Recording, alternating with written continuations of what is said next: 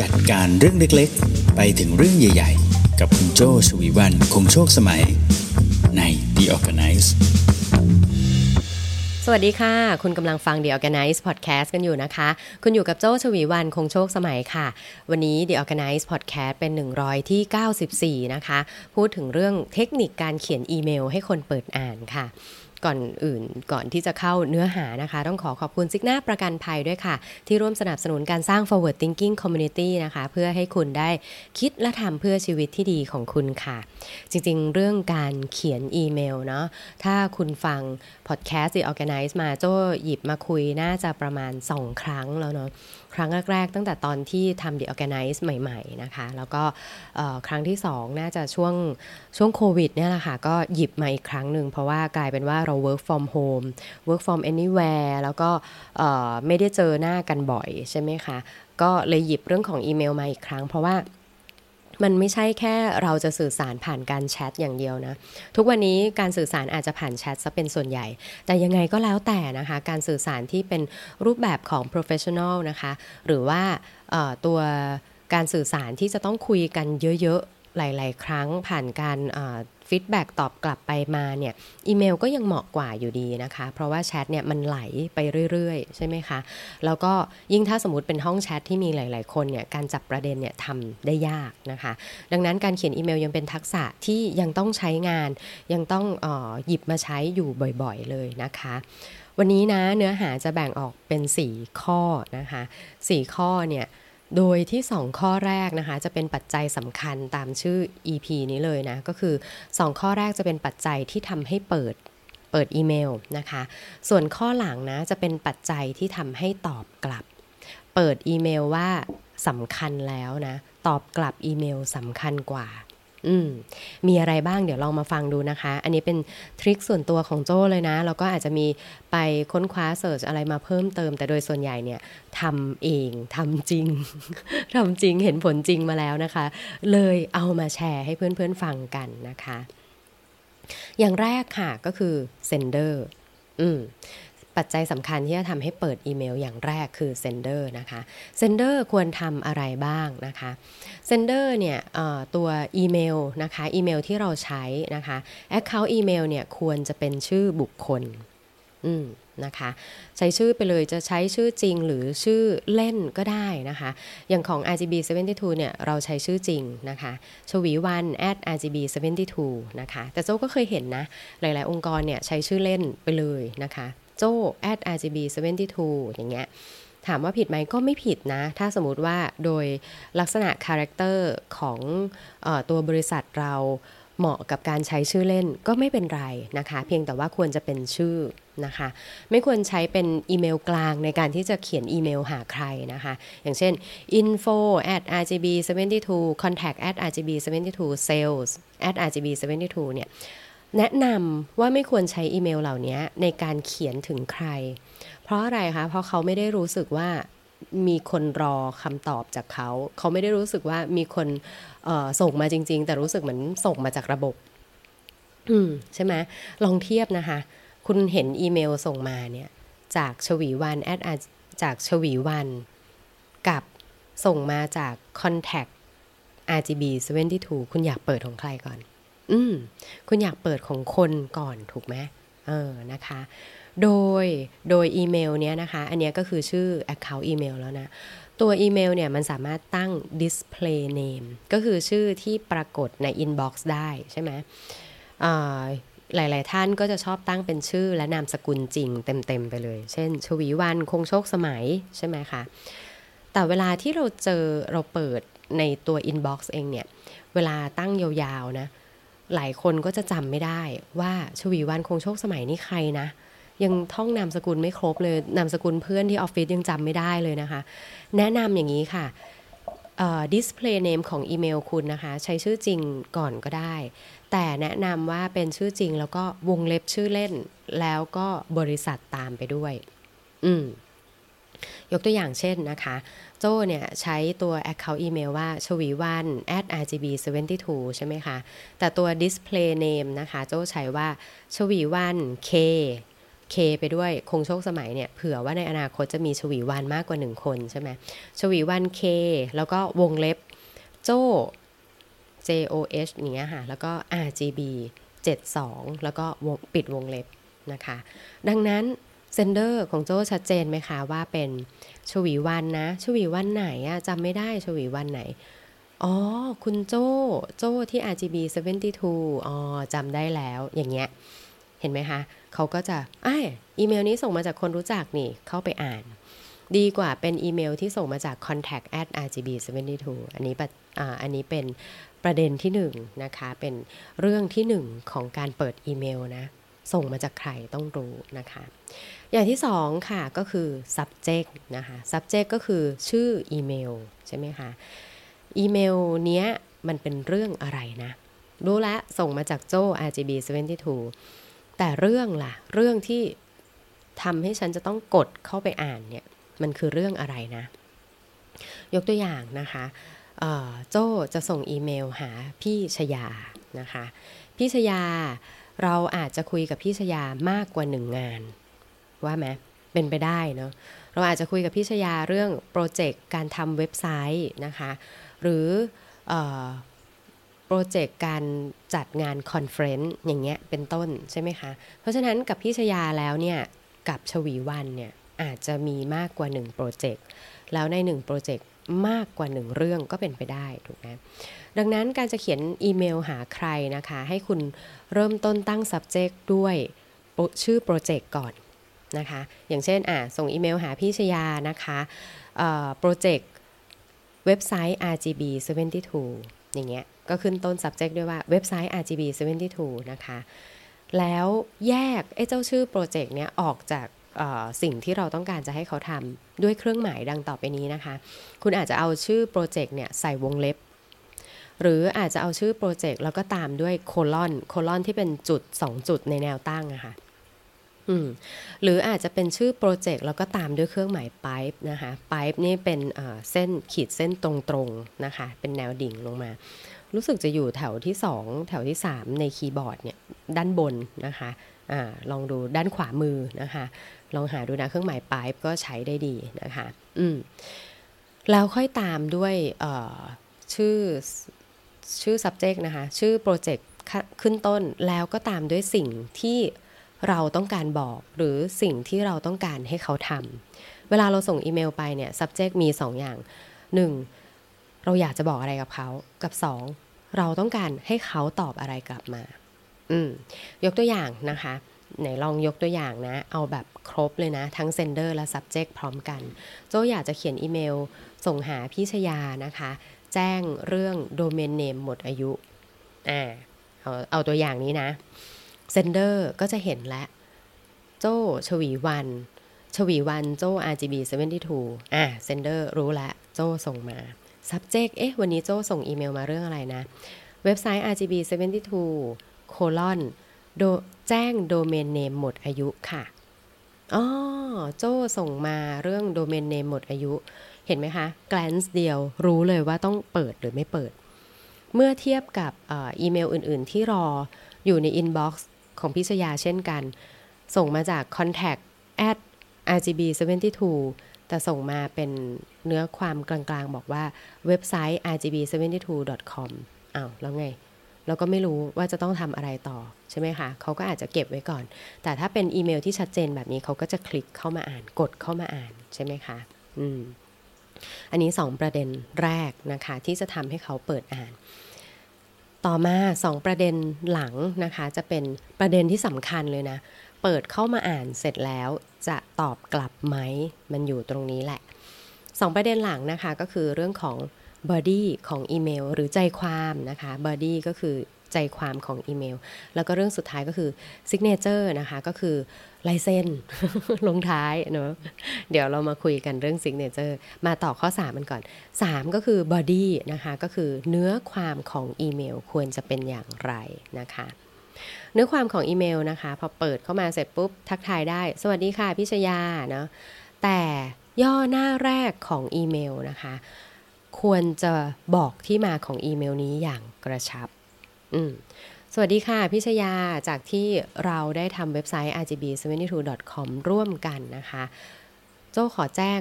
ว่าโจ้ขอแจ้งอีเมลหมดโจ้ขอแจ้งโดเมนเนมหมดอายุนะคะกำลังจะหมดอายุภายในวันที่ 20 ธันวาคมนี้ อ่าอย่างเงี้ยเห็นไหมย่อหน้าแรกรู้แล้วนะ ที่มาของอีเมลนี้ก็คือ เออ ที่ทำเว็บไซต์ด้วยกันเนี่ย ตอนนี้โดเมนเนมจะหมดอายุแล้วนะ แล้วก็จะหมดอายุในวันที่ 20 ธันวาคมนี้ อันนี้ย่อหน้าแรกกระชับนะอีเมลเนี่ยควรกระชับนะ กระชับขนาดไหน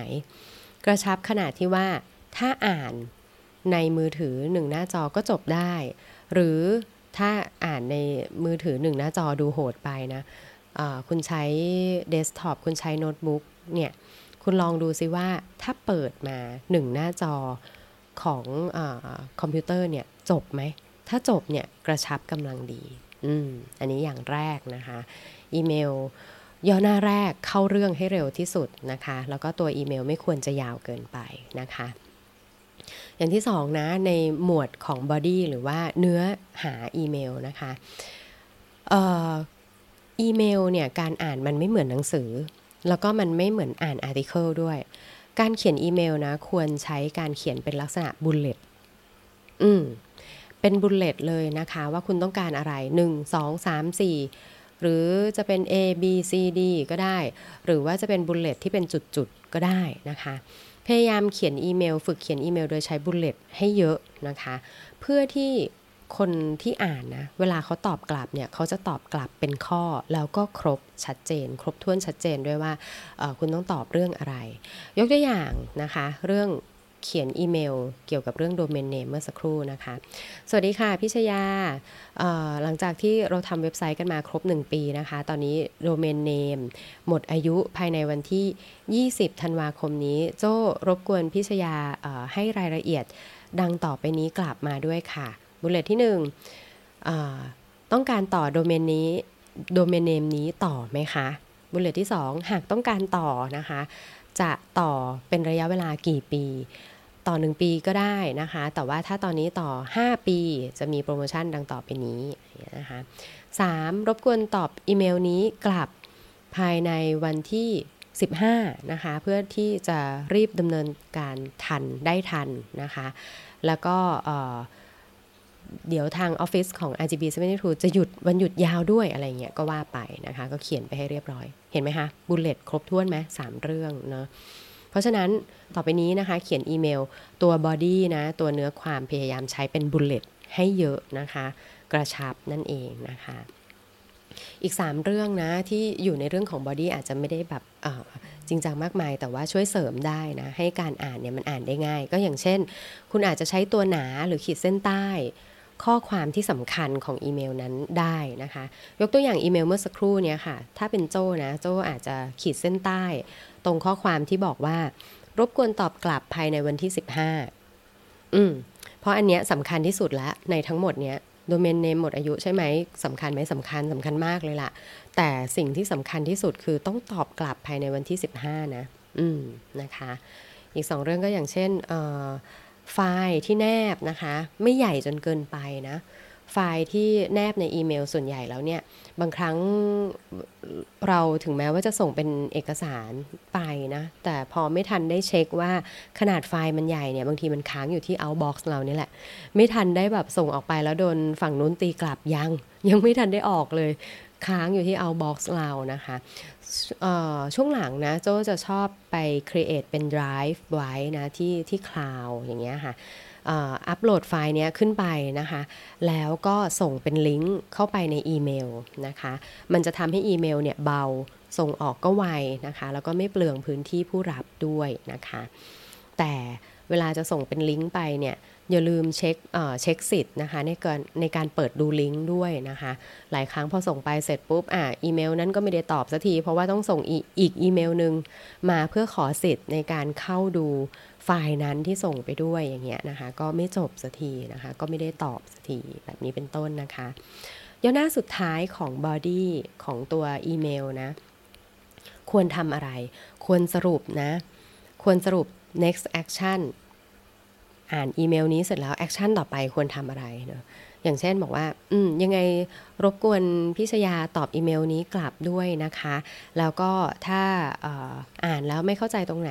โทรกลับได้ด้วยนะคะ ไม่ใช่แค่อีเมลอย่างเดียวแบบเนี้ย อ่า เราก็ใส่ไปเลยย่อหน้าสุดท้าย จะบอกเลยนะว่าเราต้องการให้เขาทำอะไรนะคะ อ่า ผ่านไปแล้วนะ sender subject body นะคะ เรื่องสุดท้ายที่อาจจะไม่ได้ละเอียดดีเทลมากนะ แต่ก็สำคัญเช่นกันก็คือ signature นะคะ signature ก็คืออถ้าเปรียบเทียบกับจดหมายนะ ก็จะเหมือนกับลงลายมือชื่อใช่ไหมแต่ signature นะคะของอีเมลเนี่ยไม่ได้เอาไว้แค่ยืนยันว่าอีเมลนี้ฉันเป็นคนรับรู้ฉันเป็นคนส่งเองนะ signature ทำงานมากกว่านั้นนะคะ signature ควรจะประกอบไปด้วยอะไรบ้างนะคะ อย่างแรกก็คือมีชื่อนามสกุลนะแล้วก็จะวงเล็บชื่อเล่นด้วยก็ได้ อย่างที่อย่างที่แนะนำไปที่คุณทำกับ sender นะคะก็ควรทำกับ signature เหมือนกันนะคะ อย่างที่สองควรจะมี title หรือตำแหน่ง ตำแหน่งงานของคุณให้ชัดเจนเลยนะคะ เพราะอะไรนะ เพราะว่าเจ้า title เจ้าตำแหน่งงานของคุณเนี่ยจะทำให้คนที่ตอบกลับเนี่ยรู้ว่าดีกรีความสำคัญของอีเมลเนี้ยเขาจะต้องตอบกลับเร็วช้าละเอียดในระดับไหนนะคะ อย่างเช่นคุณแนะนำตัวไปว่าในการที่เจอกันนะคุณเป็น Data Specialist อย่างเงี้ยอีเมลที่ส่งไป โอ้ งั้นใส่สับเทคนิคได้เลยชัดเจนใช่ไหมแต่ถ้าอีเมลนี้ส่งมาจาก Account Executive อืมถ้างั้นแสดงว่าคนนี้คุยเรื่องเงินเงินทองทองได้เลยต่อราคากับคนนี้ได้ หรือส่งมาจาก managing director โห เจ้าของส่งอีเมลมาเองเลย เกิดอะไรขึ้นเนี่ยไหนไหนกลับขึ้นไปอ่านละเอียดละเอียดอีกทีสิอย่างเงี้ยใช่ไหมคะ อืมเพราะฉะนั้นตำแหน่งของคุณนะคะสำคัญนะใน signature นะคะ ที่คุณควรจะต้องระบุให้ชัดเจนด้วยว่าคุณรับผิดชอบคุณดูแลเรื่องไหนอยู่นะคะ แล้วก็อีกเรื่องนะคะที่เป็นส่วนประกอบสำคัญในอีเมล ก็คือช่องทางการติดต่อกับคุณเนี่ยมันมีช่องทางไหนได้บ้างนะคะ ยกตัวอย่างเมื่อสักครู่โจ้บอกไปว่าเออพิชยาถ้าอ่านอีเมลนี้แล้วสงสัยโทรกลับได้ตลอดเลยนะคะ แล้วโจ้ก็ลืมใส่เบอร์โทรใช่ไหมแล้วพิชยาก็เคว้งคว้างกลางอีเมลไว้เออใน Signature นะคะ โจ้จะให้ช่องทางการติดต่อกลับอยู่2เลเวลนะสองเลเวลเลยละกัน ใช้คำว่าเลเวลนะเลเวลที่ 1 ก็คือ ช่องทางการติดต่อกลับโจ้โดยส่วนตัวเลยเนี่ยมีอะไร โจ้ก็จะ list ให้เลยอะเบอร์เบอร์อีเมล เอ้ยไม่ใช่เบอร์อีเมล เบอร์มือถือนะคะ หรือถ้าสมมติแต่ก่อนนี่มีเบอร์โต๊ะด้วยเงี้ยก็จะใส่เลยเนี่ยเบอร์โต๊ะ direct line ต่ออันนี้นะคะเบอร์มือถือเบอร์นี้นะคะ ช่วงหลังก็จะมีการให้ Line ID อืม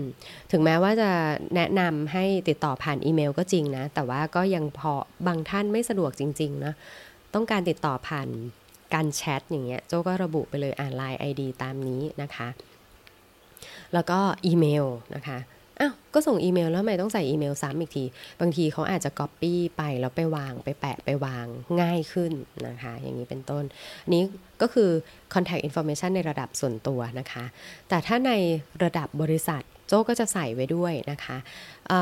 อย่างในระดับบริษัทเนี่ยโจ้ก็บอกเลยว่าโจ้ชวีวัน คงโชคสมัยนะคะ managing director บริษัท RGB 72 แล้วก็เบอร์โทร อีเมล Line ID นะคะ เสร็จแล้วโจ้ก็จะขยบมาอีกบรรทัดหนึ่งว่า โจ้เป็น managing director เนี่ย อยู่บริษัทไหน ก็คือบริษัท RGB 72และ Creative Talk นะ ชื่อบริษัทเต็ม ๆ ไปนะคะ เว็บไซต์ เว็บไซต์บริษัทนะคะ เบอร์กลางบริษัท อีเมลกลางบริษัทนะคะ บางครั้งใส่ที่อยู่ไปเลย เพราะบางครั้งเขาต้องการเอาที่อยู่ไปออก ออกเอกสารให้ออก quotation ออกอะไรเงี้ยก็สามารถจะเอาที่อยู่จากใน signature เราไปได้เลยเห็นไหมเพราะฉะนั้น signature ทำมากกว่าแค่บอกว่าฉันคือคนส่งอีเมลนี้นะ ถูกไหมมันทำงานได้มากกว่านั้นนั่นเองนะคะ เอาล่ะ เป็นยังไงบ้างคะ น่าจะได้ประโยชน์เนาะกับวันนี้นะคะ เทคนิคการเขียนอีเมลยังไงให้คนเปิดอ่าน เปิดอ่านสำคัญแล้วนะตัวเนื้อความก็สำคัญ ในการที่จะทำให้เขาตอบกลับ ซึ่งอันนั้นก็สำคัญไม่แพ้กันเลยนะคะ หวังว่าจะได้ประโยชน์นะคะสำหรับ episode นี้นะคะ ถ้าชอบใจเนื้อหานะคะ อย่าลืมกดติดตามนะคะ ไม่ว่าจะเป็นช่องทางใด ๆ ก็ตามที่คุณใช้ทำพอดใช้ฟังพอดแคสต์นี้อยู่นะคะ แล้วก็ถ้าฟังอยากฟังโจ้จัดเป็นคลับเฮาส์นะคะ ยกมือพูดคุยกันได้เนี่ย โจ้จัดคลับเฮาส์ The Organize นะคะ ทุกวันจันทร์พุธศุกร์นะคะ เช้านิดนึง6โมงครึ่งนะคะ อยู่กันประมาณครึ่งชั่วโมงถึง7โมงเช้านะคะ ก็แวะเข้าไปฟังกันได้นะคะ หรืออยากจะแนะนำเนื้อหานะคะ ก็ส่งอินบ็อกซ์กันมาได้นะคะ ทุกช่องทางของโซเชียลมีเดียที่จะเป็นของตัวเจ้าเอง หรือว่าเป็นของ Creative Talk ก็ได้เช่นกันนะคะ เอาล่ะ ครบถ้วนนะคะ วันนี้ลาไปก่อนค่ะ โจ้ชวีวันคงโชคสมัย Managing Director บริษัท RGB 72 และ Creative Talk สวัสดีค่ะ